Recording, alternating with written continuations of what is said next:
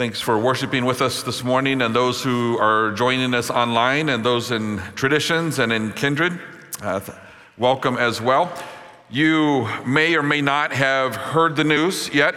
Um, so uh, brace yourself for this if you have not heard the news. So it's been in e news and it'll come out uh, even more this next week that starting next week, next week, Memorial Day weekend, in the summer, we're going to one service. And part of the rationale for going to one service has nothing to do with numbers, it has to do with community. So we value, uh, our vision is community and connecting uh, over anything else. So in the summer months, we know the attendance goes down a little bit. Some of you go to your lake homes and some miss here and there. And so, but here's what you need to know this room will probably have a thousand people in it so uh, make sure you get here and get a seat. And uh, but we're super excited about it because we can all worship together. You will see faces you've never seen before because you didn't know they came to this church. And so we're excited about this. We did this all the time in Iowa, and people absolutely loved it. So remember, next week, how many services? What time?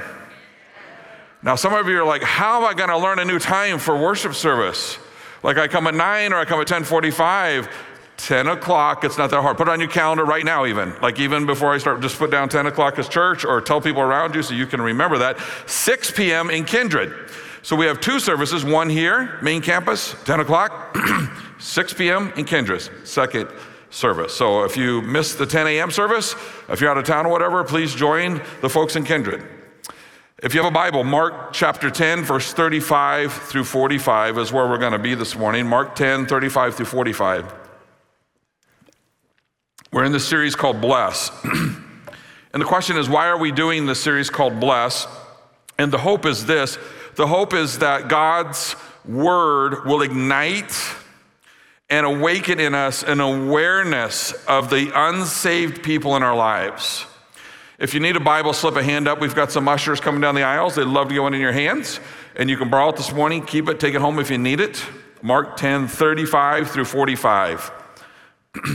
to awaken in us the awareness of unsaved people in our lives. So, so far we've talked about the B, which means begin. Begin with prayer. And the idea there is that we would begin to seek the Lord and ask uh, who are the people around us that we can uh, be praying for. And then we talked about the L, which is just being able to listen to them. What are they saying to us? What are their needs? And then last week we talked about the eat, and that is uh, hanging out with sinners or just hanging out with them, figuring out times to do that. Today is the first S, and it stands for serve. So after we've prayed, we've listened, we hang out with them, we figure out a way how do we serve them? How do we best serve them? Just prior to the passage that we are looking at this morning, we read that Jesus and his disciples, they were on their way to Jerusalem, and Jesus pulls his disciples aside and tells them about what is to happen. So I'm going to share with you what happens in context right before what we're looking at this morning. This is what he says to them. He says, We're going up to Jerusalem, he said, and the Son of Man will be delivered over to the chief priests and the teachers of the law. They will condemn him to death and will hand him over to the Gentiles, who will mock him, spit on him, flog him, and kill him. Three days later, he will rise again. So Jesus tells his disciples some pretty heavy news. It was not only an announcement about his death, but everything that would be leading up to his death. Now, you would think that there would have been a time of reflection for the disciples right after hearing that news. You think that they would hit the pause button and just kind of pondered all that Jesus was saying. Their response, as we'll see in just a minute, reminds me of a story of a woman who was traveling and she was away from home and she'd been gone a couple days and she called home to her husband and said, How is Snuggles doing? And that was their cat. And uh, the husband re- replied to his wife and said, Snuggles is dead. wow. Snuggles was on the roof, fell off, died. And the wife said, Well, you, you could be a little bit more kind, a little bit uh, gentler than that. You could have just broke the news to me in pieces. You could have said, Snuggles had a great day. Snuggles was climbing a tree. Snuggles ended up on the roof. Snuggles jumped down and, and accidentally uh, fell on something and died. And he took the news and he said, Okay, I guess I could have done a better job. She said, Anyway, how's my mom? And he says, She's on the roof. he was very direct, just very um, blunt. And this is what the disciples said to Jesus, because Jesus just pours out his heart and he talks about his death and he, and he talks about all the things that are going to be leading up to his death. And, and the disciples remind me sometimes of the husband in the story. The first point, if you're following along, is going to be reject a self promoting attitude. And we're going to look at check for selfish ambition. Jesus just finished telling them what was about to happen and how he would suffer and ultimately die on a cross. And, and how did they respond? Listen to this, beginning of verse 35. Then James and John, the sons of Zebedee, came to him. Teacher, they said, we want you to do for us whatever we ask. What do you want me to do for you? He asked. And they replied, Let one of us sit at your right and the other at your left in your glory. They didn't take the time to reflect whatsoever what Jesus was saying to them. They didn't ask further questions to better understand. They didn't mirror back to Jesus what they were hearing him say. They didn't ask, Can we pray for you, Jesus? Instead, what did they do? They didn't even take a breath. When you take a, a, group photo and then have a chance to look at it, what's the first thing you do? You look at you, right?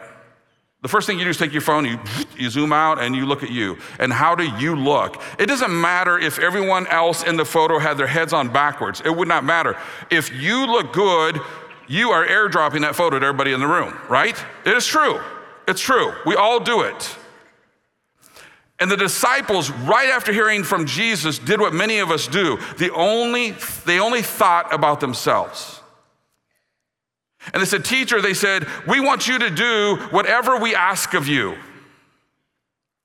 And, and, and Jesus, out of politeness, says, Okay, what is it you want me to do for you? I think that's a really, really funny way to ask a question. They, they set it up by saying, We want you to say yes before we ever tell you what it is we want. It's kind of like um, if you've had children or grandchildren, you've been around children, and they say, Oh, please say yes, please say yes, please say yes. And they've never even asked what it is they want, and they want you to say yes to it before they ever say what it is. And that's what's happening here in this passage. They modeled for us a perfect example of selfish ambition. They were most concerned about who would be the greatest. Paul writes about this in Philippians 2. He says, Do nothing out of selfish ambition or vain conceit. Rather, in humility, value others above yourselves, not looking to your own interests, but each of you to the interests of others. What is selfish ambition? It can be understood as uh, it's a motivation to elevate oneself or to put one's own interests before another person. It, it, it's, it's a self above others approach. Vain conceit, on the other hand, means excessive pride or, or self esteem that has no foundation in reality. So, vain conceit is an elevated and incorrect view of oneself. Therefore, doing nothing out of selfish ambition or vain conceit means this not letting our actions be motivated by selfishness and pride or one upmanship. Because those are things, friends, that keep us completely from being able to uh, listen to people, to pray for people, to, to hang out with people, and ultimately to serve them. Those are the things that get in the way. So, what's the opposite of this attitude? Again, Paul in Philippians 2 answers that question by saying, In humility, count others more significant than yourselves. It's learning to be others focused and not self focused. It's hard to be self important when we're considering others as more important. I wish we could excuse away and write the disciples' attitude off as, as a weakness. Kind of a what were you thinking moment. But not so. Because the same discussion not only happened once, not only happened twice, but it happened three different times in Scripture. The first time we see it is in Mark 9 33 through 36. Listen to this. They came to Capernaum, which was in the house, and he asked them, What were you arguing about on the road? This is Jesus asking the disciples. But they kept quiet because on the way they had argued about who was the greatest. That's what they've been arguing about. And then Jesus told them, sitting down, Jesus called the 12 and said, Anyone who wants to be first must be last and the servant of all. Uh, the second time that it happened is what we're talking about today. And then the third time that it happened, it, ha- it, came up again on the Thursday night that, that when Jesus was being betrayed, the day before the crucifixion. Can believe it. Luke 2, 22, 24 says this A dispute also arose among them, to which of them is the greatest. We read all of this about their incredible selfishness and think, what is wrong with these people? And as we'll see in a second, discussion that we're looking at today about who is the greatest from the passage, there is a contrast, and here's the contrast that's taken place. The contrast is between humility and the sickness of pride that runs so deep in all of us. Pride is what keeps us so focused on ourselves that we fail to serve others and only serve ourselves. The contrast is evident throughout Scripture. Proverbs teaches us that God hates pride and that it's a sin in the heart. First John teaches us that pride is a characteristic of the world.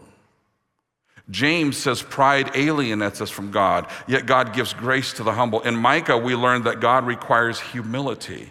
And in Psalms, it says God hears the humble.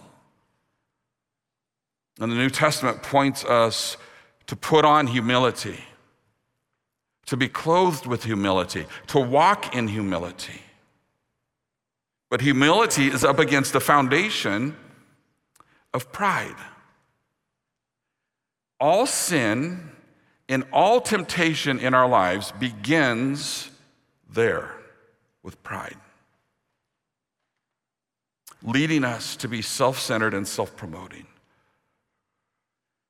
And so now we now know why Jesus was having such a, a, a, difficult time getting the apostles to understand true spiritual greatness.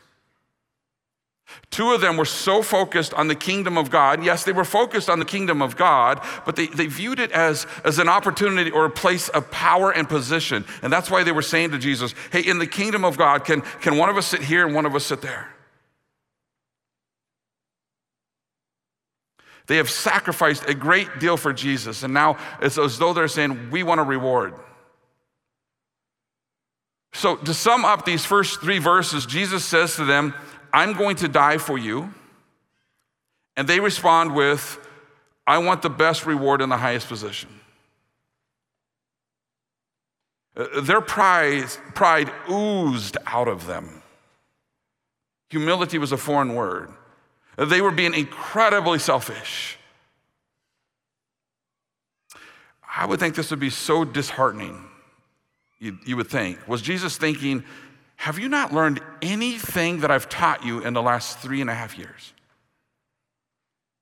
A quick side note there's more happening here than what meets the eye. I didn't know this, but I learned it this week.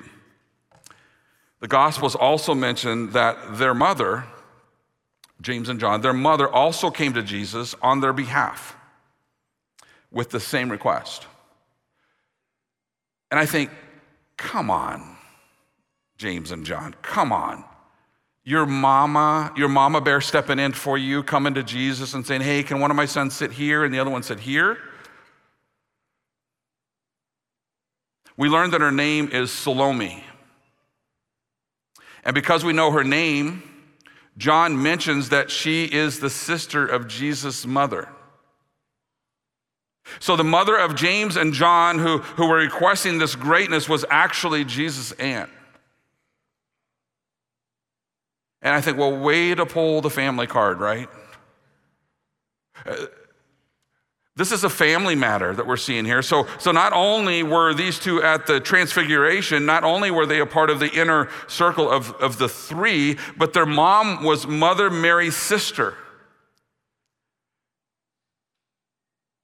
Surely all of this together could get them something. Surely they would be greater than everyone else. Did they think that Jesus owed them something? And when I thought about that, I had to ask myself the question do I think Jesus owes me something? Do my, repray- do my prayers reflect in such a way that I think and I'm praying eh, as though Jesus owes me something? What about you?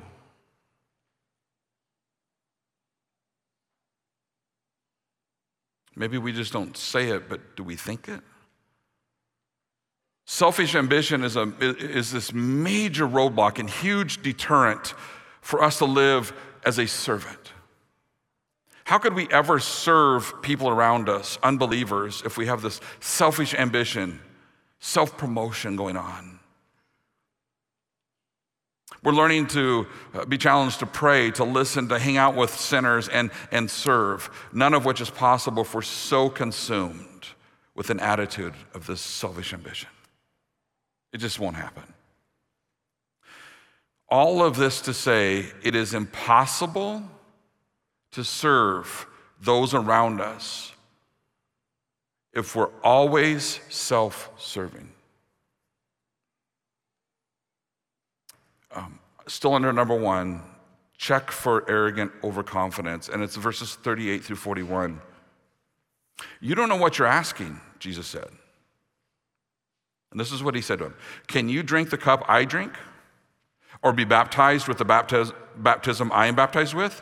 And they said this We can, they answered. And Jesus said to them, You will drink the cup I drink and be baptized with the baptism I'm about to be baptized with, but to sit at my right or my left is not for me to grant. These places belong to those for whom they have been prepared. When the ten heard about this, they became indignant with James and John. Again, really nothing new here. Um, all you have to do is turn on the TV and you hear this, this constant chatter, this constant language about the goat, the greatest of all time. No matter what it is you're listening to, it seems like people not afraid to say that I am the best, I am the greatest of all time, or, or a sports team that says, uh, we are the greatest of all t- time, we're that good. Um, or I would say even this just scroll through Facebook and see how many people uh, post stuff with the underlying motivation to be seen or, or to, be, to look good. There is no doubt that the number one reason that people say, I'm going to take a break from social media or this hiatus from social media, because it sends uh, such a confusing message. People's lives seem so perfect. And people arrogantly present themselves in creative ways, sometimes subtle, sometimes not so subtle, to get people to notice them. Look at me. Our society is arrogantly overconfident. James and John, in their pride, they not only think that they should, but they are the only ones who could sit on the immediate right and the immediate left of Jesus. Where there is smoke, there is fire. Where there is prideful vomit, there is arrogance.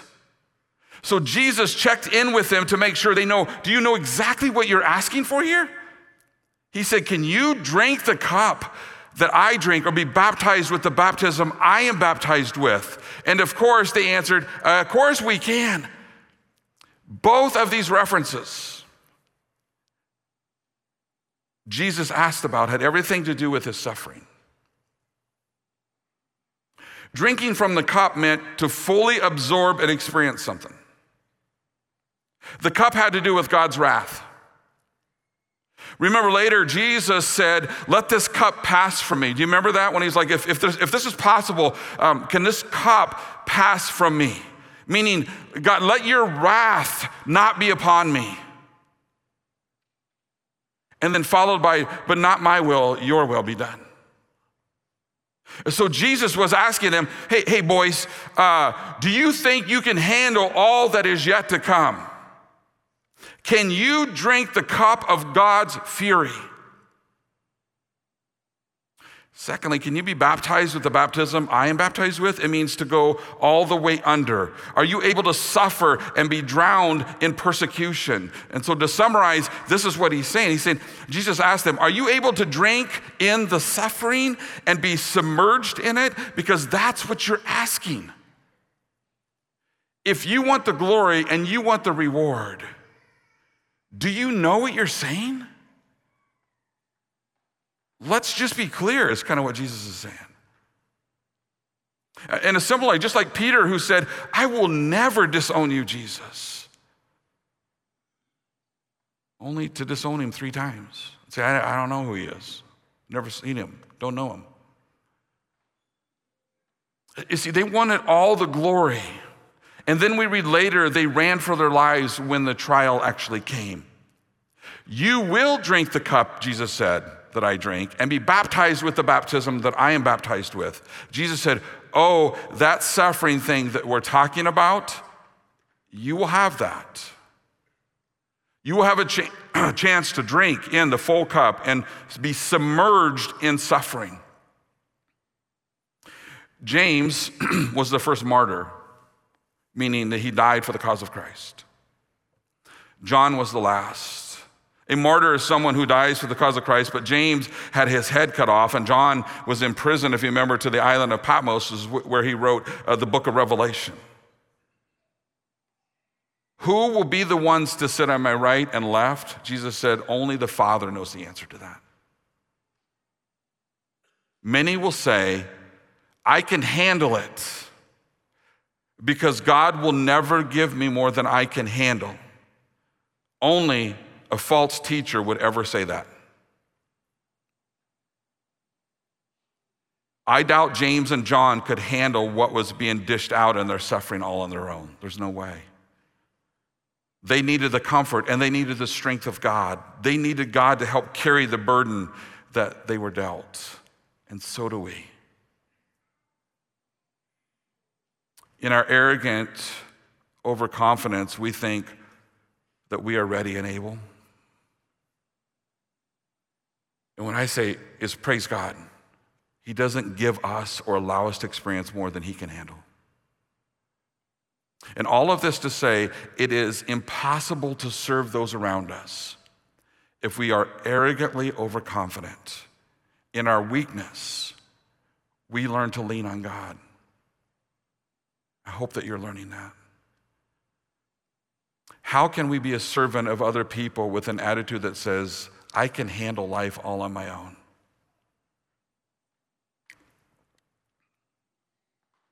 I wonder sometimes when people look at my life, do they think, wow, he can handle life all on his own? Or when people look at my life, do they say, he can't handle life all on his own? I see him leaning really hard on God.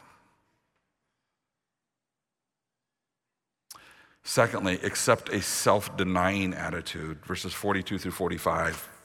It says this Jesus called them together and said, You know that those who are regarded as rulers of the Gentiles lord it over them, and their high officials exercise authority over them. Not so with you. Instead, whoever wants to become great among you must be your servant, and whoever wants to be first must be a slave of all. So, Jesus hearing James and John, knows right away that he needs to regroup, needs to get them back together to remind them of what they already know and teach them about obviously what they don't know. And he starts really by asking them, Where have you seen this attitude before? That's kind of what he's asking. Where have you seen this? As though to say, You know the answer to this one. And the rulers that they were familiar with were ambitious, they were self promoting, they were confident, arrogant, self exalting, domineering. So Jesus is saying, You've seen this before. They lord it over them, meaning they gain mastery over people. They want to be at the top and do whatever it takes to get there. This is how they lead. In verse 43, and he says this, not so with you. Not so with you. Instead, whoever wants to become great among you must be your servant. You, meaning the people of the kingdom. The pagan approach works in the world, but not in the kingdom of God. Jesus was teaching them that, that the great are not who you think. They are not the cutthroaters. They are uh, not those who climb over people, those who manipulate their way or abuse their way or demand their way or expect their way. That's not who they are. And this is what Jesus is trying to get across to them. The great, if you want to be great, the great are the ones who are my servants. So Jesus was redefining greatness. Whoever wishes to be great must be a servant. He's saying, My way is the opposite of the world's way. The word servant means table waiter or to be a waiter. Whoever wants to be great has to be a table waiter. It's to say, don't be the person everyone serves, be the person who serves everyone. Through and in Christ, give people what they need as you listen to them.